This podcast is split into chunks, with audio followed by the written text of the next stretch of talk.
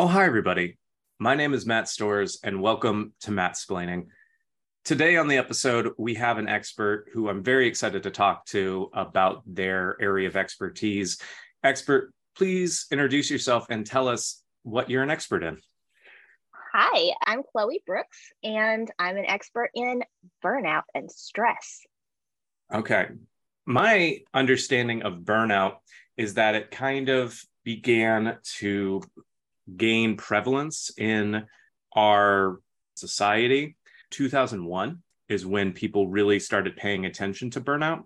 And this was associated with the release of the first game in the Burnout franchise, w- which is not just a racing game, but there's aspects to it that it's really designed to get your heart pumping. You want to have those quick turns where your where your wheels would burn out, so to speak, because you are going so fast, you're making such big turns.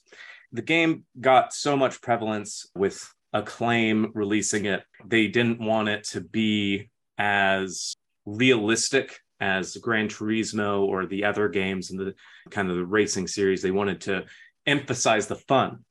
But ultimately, people started recognizing with it is the stress that came with playing a game that had such intense circumstances of the racing of the i think there are ones where you are doing crimes and running away from police and stuff like that. I i haven't played them in quite a while but they recognize like oh hey like i'm playing these games i'm getting kind of stressed out and i keep having to play these missions over and over again because i keep failing.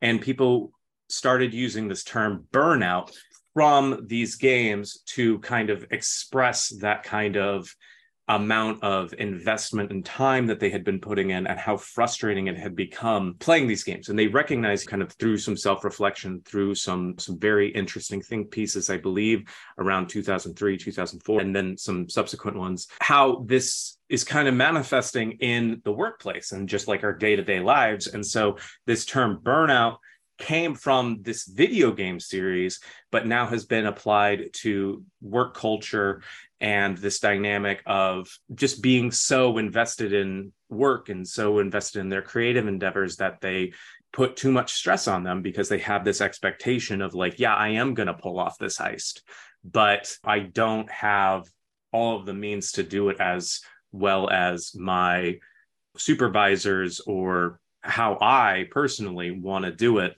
And in the workplace burnout has kind of led to this idea of quiet quitting and how people are basically trying to reduce the amount of work that they're doing as much as possible until they kind of get recognized like oh hey this person isn't doing their job. But there's been so many staffing shortages in so many places where extra work has been placed on people like people are doing the work of like five or six people in one job but they're not their your pay is not getting adapted but they're still being expected to produce all of these things. And that is an expectation that is un, unfair i think than a lot of instances.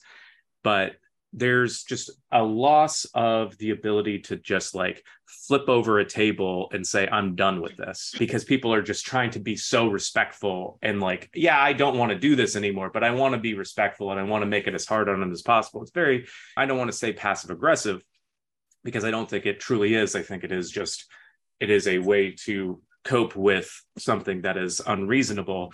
But it's a missed opportunity to just be able to flip that table in the conference. Also, there's been a big prevalence in the increase of weight in tables, I guess, because they had such a big problem with it so many years yeah. ago, with so many people getting burnt out, you know, early on in the game because their hand dexterity had become so good playing this racing game wow. that they were able to flip the table so effectively. So then they've been investing in heavier woods, chestnut and oak to make the tables. So I guess that would make sense why they're not doing that as much. Now, Chloe, about how much of that was accurate? Like 20%. 20%? Okay. Like 20%. So to my knowledge, burnout has nothing to do with burnout the racing game, which thank you for telling me about because I did not know it existed until now. It's been around for a lot longer than 2001. Burnout as it as it is recognized now as a term. As defined by the World Health Organization, burnout is an occupational phenomenon that is chronic workplace stress that has not been successfully managed. And it's characterized by exhaustion, cynicism, and reduced professional efficacy, which means you are no longer performing at the same level at your job that you used to be able to. You just can't get to that same level of productivity anymore.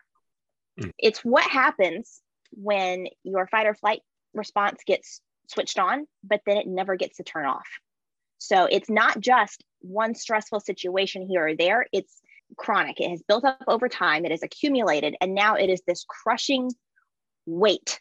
mm-hmm. um, all it really takes to activate that is feeling that your safety or stability is threatened in some way. So in the workplace, that could be anything from you are working toward a promotion, but because you've taken on so much to make yourself stand out and look good, you miss an important deadline. And now you feel that your job security or your chance for advancement is at jeopardy. Right. Or it could be something as big as your company has been acquired over the next six months, they're going to downsize your department, but they don't know yet how many people or who or when. Mm-hmm. And so, in the first scenario, yes, you have some stress that you're currently under because you're taking on all of this extra work trying to make yourself look good for the promotion. Mm-hmm. But then missing that deadline is sudden, immediate stress. That triggers your fight or flight right? Oh no, we're feeling panicky. We're feeling scared. My boss is going to yell at me. I'm going to not get this promotion. I might even get written up or have some other sort of consequence at work. And so your heart rate spikes and your thinking gets focused on surviving this immediate threat. And mm-hmm. then when the threat is over, your boss is like, it's okay, we'll give you an extension. Or you find out you do actually get the promotion your stress response returns to normal, which means you're you're not acting like a scared wild animal anymore. Mm-hmm. So burnout is when you never get to turn off from that. You are st- you, you're stuck there being a scared wild animal. You never get to return to being just Chloe, the office worker. If you don't mind, I have a question. The folks that I've known that have eh, kind of experienced it, it's like that you know you're in that fight or flight response and then you hit a breaking point is that like something that is kind of universal with burnout or is there some people that have just they kind of plateau and they stay there or is there kind of an instance where they have a breaking point where they just like throw everything up in the air flip the table so to speak from from the research that i've done and from my own experience burning out however many times now i do think that for the most part there is a breaking point. But mm-hmm. what that point is depends on the person and it depends on what is causing their burnout at that point. Burnout is, I mean, the symptoms of it can include like fatigue, insomnia. You feel exhausted all the time. You don't have any sort of energy left physically or mentally or emotionally. It in the worst of my burnouts, I don't think I would have been able to find the energy to flip the table physically right. or mentally. Being able to yeah, there's a breaking point, but it's not always table flipping. Oh, sometimes right. the breaking point is you can't drag yourself out of your bed. Right. You're so worn down from the unrealistic expectations set for you or the unclear expectations, or you are working so hard to meet someone else's expectations, your bosses, for example, mm-hmm. that are unaligned with the expectations you have set for yourself. And so that disconnect is causing chronic stress every day when you go into work for a company you hate working for. I mean, yes, some people might be able to, upon realizing they are feeling burnout, they might be able to march into their boss's office, flip the table, and say, I quit. This company sucks. This is awful. You don't treat us like workers should be treated. I'm done with this. I'm going to mm-hmm. go work where I'll be paid my value.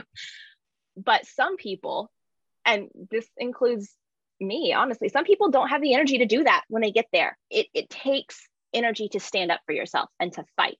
And a lot of times when people realize they are burnout, it's when they realize they don't have a lot of fight left or even really any fight left like right. Yeah i can imagine in listening to your description there especially in a bad work environment there might be instances where you've kind of like it's a death by degrees sort of situation where it's they've been chipping away at you they've been asking for more things they've been increasing these expectations in such a way where it's like you don't realize that you've put an extra 50 pounds of weight on your shoulders until you're literally trying to get out of bed one day and you're like oh man i i have i can't do this. As opposed to like if they came to you with being like hey you got to carry that 50 extra pounds you know all to, all at once exactly you know, they would you would have been like no i can't do that and i'm not going to do it but they kind of easy into it if that makes sense yes and that's part of what makes burnout and burnout culture and toxic work culture so insidious is that it's not all of a sudden. It's not overnight. Burnout does not happen overnight. You mm-hmm. don't see it coming because it sneaks up on you gradually by degrees like you said. Mm-hmm. you can learn to spot the signs and the warning flags but until you've been there or until someone who has been there a lot of times you don't know what to look for you'll you'll hear growing up i always would hear people say oh be careful you're going to burn out. Okay great but what does being careful look like? Right. What does that look like? We're taught to take care of ourselves but we're not taught like what taking care of ourselves looks like especially in a professional setting. Absolutely. What are some of the warning signs of burnout or things that people could notice that might give them an indication that burnout might be coming or they might be susceptible to it you mean warning signs that you can look for within your workplace, as in this is the culture that is going to drive me to burnout? Or do you mean signs within yourself, like, oh no, I am on the road to burnout and I need to change course stat? I think both would be helpful, but definitely the personal ones, I okay. think, start there. Sure. So, personally, common symptoms of burnout include fatigue mm-hmm. and insomnia. So, even if you're getting the right number of hours of sleep per night, you're waking up feeling still exhausted, still just worn completely out. And then you might have trouble falling asleep at night or staying asleep as well. Mm. This is this is a classic stress worries keeping you up at night. That is right. you will experience brain fog, which thank you COVID, this is a term that we all know now, but mm-hmm.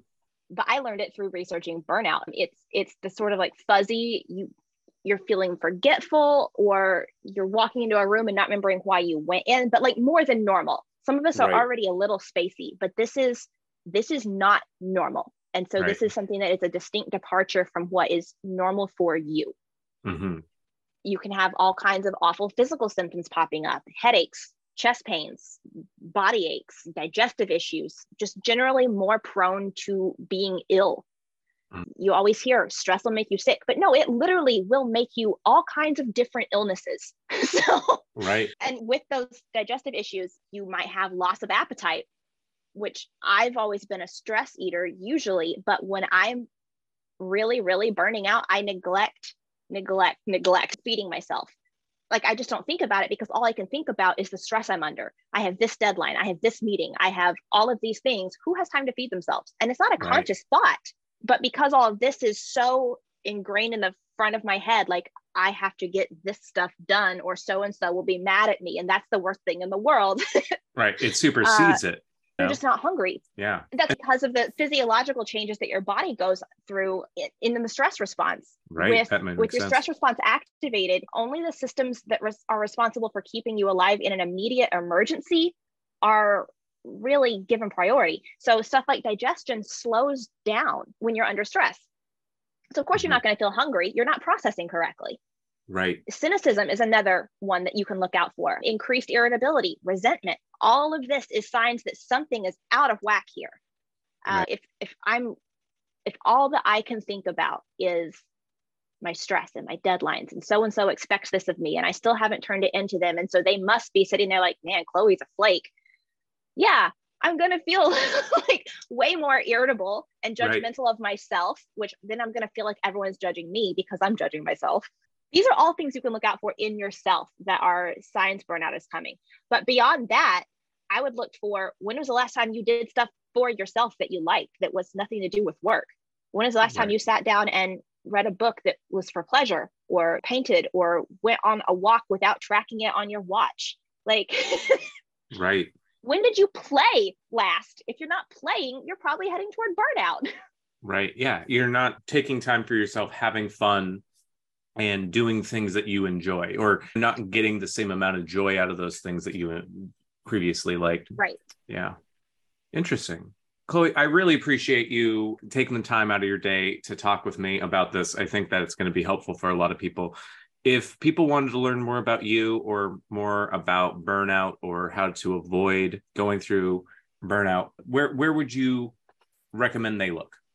Sure. So I would say if you're a podcast person, mm-hmm. listen to Fried the Burnout podcast by Cait Donovan, who is an acupuncture okay. therapist and a burnout recovery coach. This podcast is like honestly, it's my favorite resource for for burnout help honestly if you're more into reading though there's two different books i would really really recommend one is called burnout the secret to unlocking the stress cycle by doctors Emily and Amelia Nagoski. And it probably has done the best job of explaining that whole stress cycle, stress response cycle. The other one is Can't Even How Millennials Became the Burnout Generation by Anne Helen Petersen.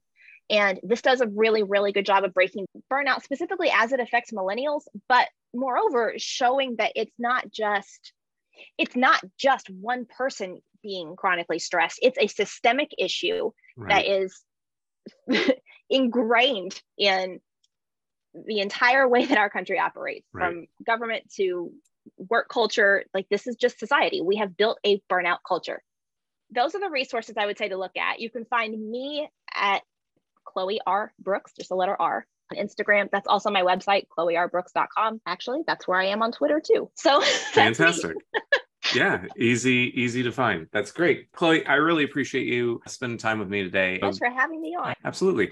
My name is Matt Stores, and this has been Mattsplaining.